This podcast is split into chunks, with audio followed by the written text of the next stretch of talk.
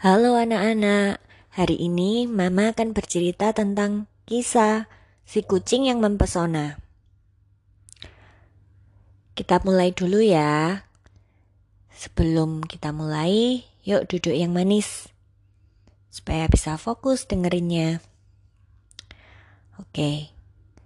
Pada zaman dahulu, hiduplah seorang ratu yang kaya raya. Selain istana yang indah, permata-permata, seorang suami serta pelayan-pelayan, ratu juga memiliki harta yang dianggap paling berharga, yaitu seekor kucing yang kecil. Kucing ini berwarna kelabu keputih-putihan dengan mata berwarna biru tua yang sangat indah. Bila ratu mengulurkan tangannya yang putih untuk membelainya, si kucing kecil segera memberikan punggungnya sambil mengeong.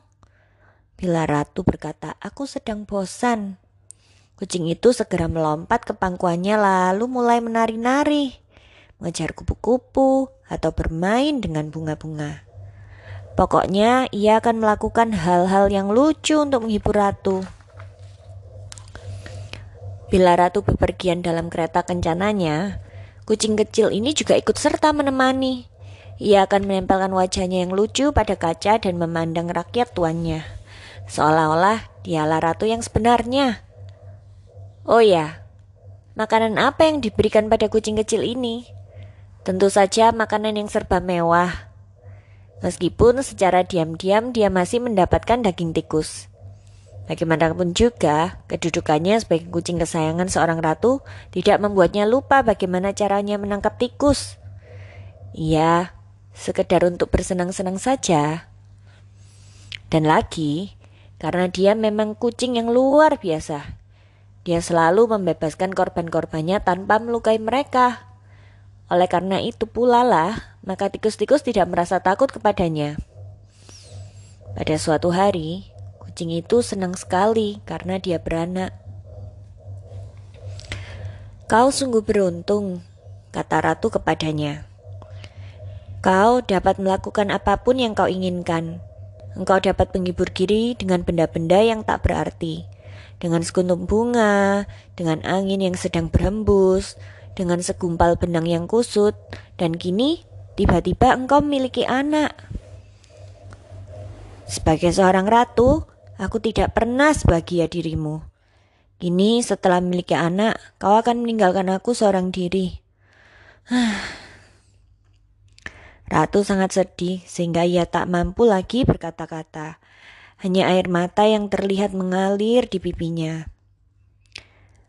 Janganlah menangis, Ratu, kata si kucing bersungguh-sungguh.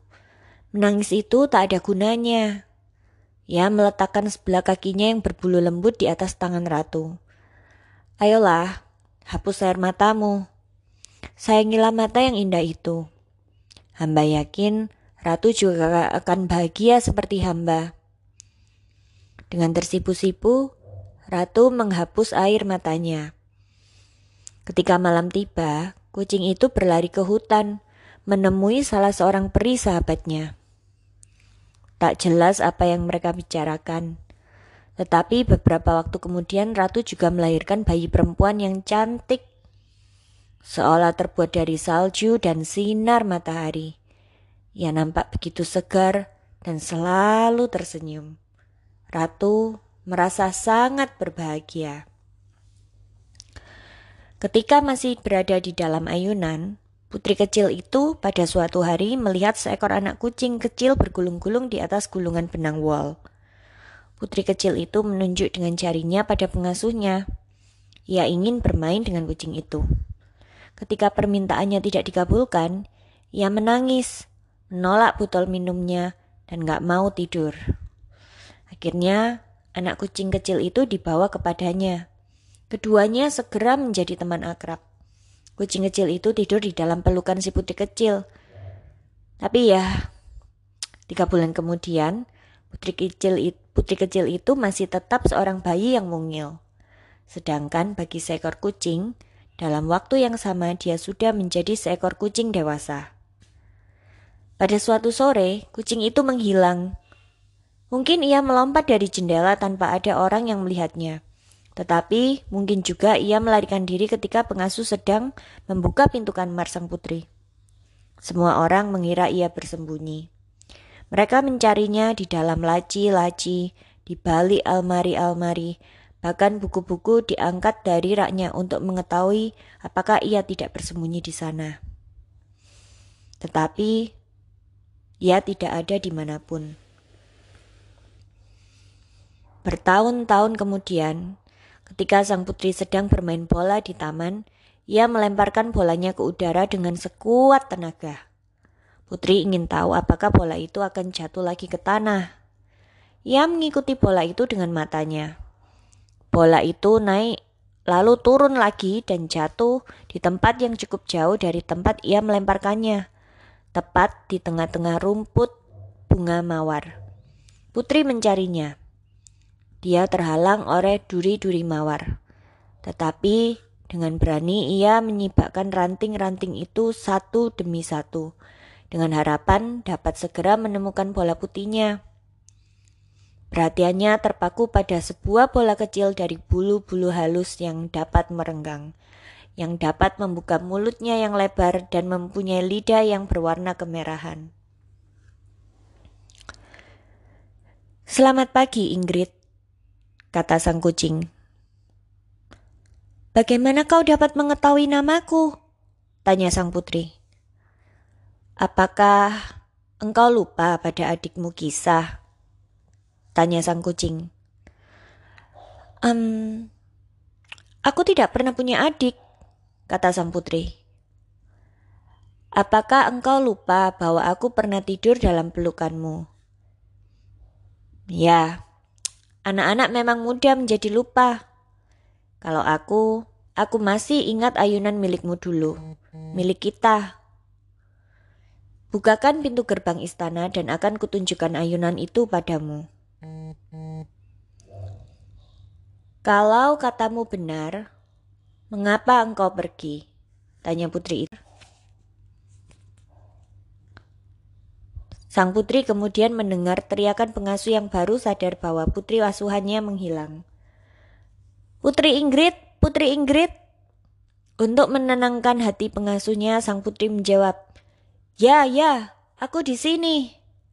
Muncullah kemudian wajah pengasuh yang pucat pasi karena khawatir. Dia melihat kucing itu lalu bertanya kepada sang putri, "Apa yang putri lakukan bersama hewan yang mengerikan ini?" Kucing itu tidak mendengar percakapan mereka selanjutnya karena ia segera pergi ke balik pohon, lalu berlari kencang menuju hutan diikuti pandangan cemas sang putri. Malam harinya, ketika orang-orang sudah tidur, Putri Ingrid berpikir di dalam hatinya. Seandainya kucing itu berkata benar, pasti ada orang yang masih ingat kepadanya. Putri Ingrid kemudian memanggil Ibunda Ratu dengan alasan ingin mengucapkan selamat malam. Dan ia menceritakan kepada ibundanya apa yang telah terjadi. Memang benar, kata Ratu dengan wajah penuh rindu. Ratu melanjutkan, "Ingin sekali aku berjumpa dengannya." Keesokan harinya, matahari bersinar cerah di langit yang bersih. Semua makhluk terlihat mencari udara yang segar. Putri Ingrid berkata bahwa ia akan pergi ke hutan di bawah keteduhan pohon-pohon yang rindang. Pengasuh mengikutinya. Mereka berhenti di kaki pohon yang berdaun sangat lebat. Ketika melihat sikap Putri Ingrid yang nampak manis, pengasuhnya ke, yang kepanasan tertidur. Putri Ingrid bergegas masuk ke dalam hutan ia berjalan memutar menghindari jalan-jalan di mana orang-orang mungkin dapat menjumpainya. Sesekali dengan perlahan ia memanggil, "Kisah, kisah." Maka sampailah dia di tepi sebuah sungai kecil. Ia duduk di atas lumut dan melepas sepatunya. Kemudian mencelupkan kakinya di dalam air yang jernih. Ia membiarkan kakinya berada di dalam air sambil berharap kisah tiba-tiba melompat dari sebuah pohon di dekatnya untuk mengejutkannya. Tetapi, bunyi apakah itu? Ia tiba-tiba mendengar bunyi gaduh yang menakutkan dari ranting-ranting yang patah. Dengan ketakutan, matanya mencari ke arah datangnya keributan. Ia melihat seorang raksasa yang berjenggot hitam. Raksasa itu membungkuk ke arahnya, mencekalnya sambil berkata, Ikutlah aku. Ia terpaksa mengikuti tanpa berani membantahnya. Ia sangat ketakutan hingga tak berani meminta izin untuk memakai kembali sepatunya. Raksasa itu memaksanya berjalan cepat.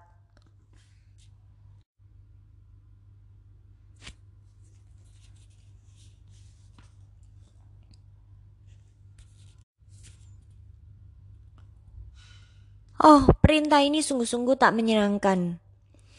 Sebentar kemudian Putri Ingrid yang tak mampu lagi menahan air matanya berkata kepada sang raksasa, "Kakiku sakit."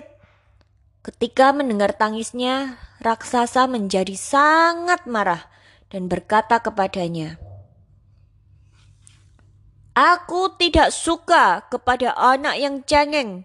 Jangan menangis tanpa alasan." Dengan tangan yang satu, ia melempar Putri Ingrid ke tanah dan dengan tangan yang lain dia mencabut kapak dari ikat pinggangnya, lalu memotong kaki Putri Ingrid yang malang itu. Ia kemudian memunguti kaki-kaki itu dan memasukkannya ke dalam saku, lalu pergi dengan langkah-langkah panjang. Putri Ingrid jatuh pingsan. Ketika siuman, ia meratapi nasibnya yang malang. Ia tak dapat lagi berjalan.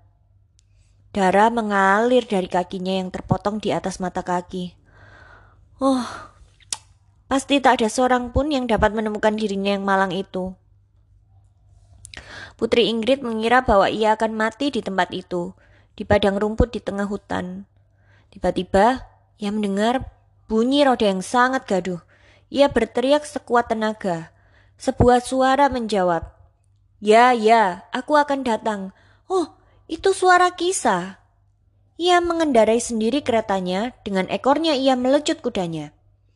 Ia turun, membungkuk ke arah Putri Ingrid, mengangkatnya dengan kedua kaki depannya, lalu meletakkan di bagian belakang keretanya. Kemudian Putri Ingrid jatuh pingsan sekali lagi. Putri Ingrid terbangun di atas tempat tidur yang tersusun dari bantal-bantal. Kisah berada di dekatnya dan memberinya susu dari sebuah mangkuk. Ketika Putri Ingrid tidak lagi merasa kesakitan, ia menjadi sangat heran. Barulah ia mengerti bahwa kisah telah membalut lukanya dengan tumbuh-tumbuhan yang dapat meredakan sakitnya. Kisah melarangnya bergerak. Ia menyuruh Putri Ingrid untuk menceritakan apa yang telah terjadi. Setelah itu, barulah kisah berkata, "Sekarang dengarkan aku baik-baik. Engkau harus mencoba tidur dan jangan banyak bergerak. Engkau tak perlu merasa khawatir. Aku sekarang harus pergi. Pintu-pintu akan kukunci. Jadi, tak ada yang perlu kau takutkan. Kisah menaiki kereta menuju gua si raksasa. Ia menghentikan kudanya agak jauh dari tempat itu. Selanjutnya, dengan mengendap-endap, Sampailah ia di depan gua dan bersembunyi di balik batu karang. Ia dapat mendengar suara sang raksasa yang menggelegar. Raksasa itu sangat marah. Ia mengomel. Anak cengeng, penakut. Anak yang gak berharga sama sekali. Seharusnya sudah kutinggalkan dia dari tadi. Biarlah dia menunggu dan aku akan kembali ke sana besok pagi. Kau benar, teriak raksasa perempuan. Dalam keadaan bercucuran darah demikian, biarlah dia menjadi lebih masak lagi. Pasti dagingnya akan terasa lebih lembut. Jangan bermimpi yang bukan-bukan, kata raksasa itu. Anak itu sangat putih. Uh, daging anak yang seumur dia sudah pasti nggak ada rasanya. Mereka bercakap-cakap dengan asiknya. Isa masuk menyelinap ke dalam gua. Dengan kecepatan yang luar biasa, dia menumpahkan sekotak garam ke dalam sup yang sedang dimasak di dalam sebuah panci. Tak lama kemudian, raksasa dan istrinya masing-masing mengambil seporsi besar sup dan dilahapnya dengan rakus. Karena merasa haus, mereka mengambil lagi sepangkuk penuh. Raksasa itu berkata, Aku sangat haus. Aku akan pergi ke sungai. Istrinya menjawab, Aku juga haus. Tapi mengapa ya? Padahal aku tidak menaruh terlalu banyak garam di dalam sup itu. Keduanya berlari ke sungai melepaskan dahaga. Kisah segera masuk ke dalam gua yang mencari-cari di mana.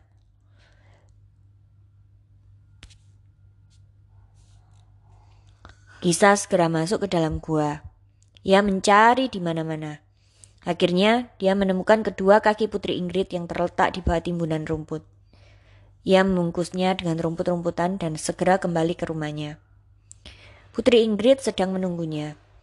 Ia menutupi wajahnya dengan kedua belah tangannya. Ketika dia melihat potongan kedua kakinya, Kisah menenangkan hatinya sambil berkata,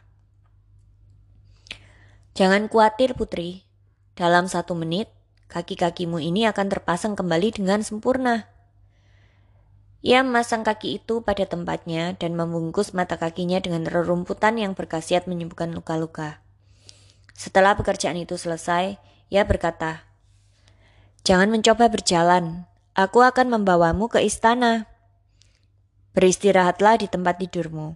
Ibundamu pasti akan berbahagia berjumpa kembali denganmu. Ya, kamu masih harus beristirahat beberapa hari lagi. Putri Ingrid menuruti perintah kisah. Ketika ratu melihat putrinya di dalam pelukan kisah dan mendengar apa yang telah terjadi, ia tak tahu bagaimana harus berterima kasih lagi kepada sang kucing. Ia berkata bahwa tak ada imbalan yang cukup pantas baginya. Kisah menolak tinggal di dalam istana. Tentang hadiah baginya, ia berkata, kita dapat membicarakannya kembali kelak. Putri Ingrid merasa sedih sekali ketika mengetahui bahwa kisah telah pergi tanpa mengucapkan selamat tinggal kepadanya. Begitu sedihnya hingga dia tidak mau makan dan minum apa pun. Ratu memberinya segala macam bingkisan dan hadiah. Juga, Ratu memberinya gaun-gaun buatan penjahit yang terbaik, baju-baju yang bersulam bunga-bunga dari emas, dan gemerlap-gemerlap oleh batu permata. Tapi Putri Ingrid tetap murung dan bersedih. Pandangan matanya kosong. Tak ada sesuatu pun yang menarik perhatiannya lagi. Akhirnya, Ratu menjumpai raja yang selalu sibuk dengan segala urusan kerajaan. Aku sudah mencoba segala cara, kata Ratu. Belum semuanya, jawab raja. Apalagi yang kurang? Tanya Ratu. Kita belum mencoba mencarikan suami baginya, jawab raja. Maka diundanglah semua pangeran dari kerajaan-kerajaan di sekitar negeri itu. Di antara mereka dipilih yang tampan-tampan. Para pangeran diperkenalkan kepada putri like Ingrid. Ah, dia tersenyum manis kepada salah seorang dari para pangeran itu. Seluruh rakyat gembira, Undangan segera disampaikan kepada para bangsawan dan putri-putri kerajaan. Lonceng berdentang. Perkawinan dilangsungkan. Perayaan yang serba mewah itu kemudian dilanjutkan dengan pesta dansa. Pada saat kedua mempelai akan beristirahat di kamar pengantin, kisah muncul. Putri Ingrid sama sekali belum melupakannya. Ia segera memeluk kisah, tetapi kisah berkata, Aku datang untuk mengambil hadiahku. Apa yang kau inginkan? Tanya Putri Ingrid. Aku hanya ingin tidur di kaki tempat tidurmu malam ini. Hanya itu? Tanya Putri Ingrid. Ya, hanya itu saja, kata kisah. Demikianlah yang terjadi. Keesokan harinya, ketika matahari terbit, di kaki tempat tidur tergolek seorang putri yang sangat cantik. Ia segera menceritakan riwayatnya. Riwayatnya. Seorang peri yang jahat telah menyibir, nyeme, Seorang peri yang jahat telah menyihir ibu dan dirinya. Mereka akan tetap menjadi kucing sampai mereka berhasil melakukan pekerjaan yang benar-benar istimewa. Sayang, ibunya mati tanpa mampu berbuat sesuatu yang luar biasa. Tetapi karena perbuatan raksasa yang jahat itu, ia telah berhasil menunjukkan kehebatannya. Sekarang, ia bebas dan kembali menjadi seorang putri. Putri Ingrid sangat berbahagia memiliki teman seperti Putri Kisah. Putri Kisah dicintai semua orang dan ia tinggal di istana sampai ia juga menemukan suami pilihan hatinya. Selesai. Terima kasih ya sudah mendengar dongeng dari Mama hari ini.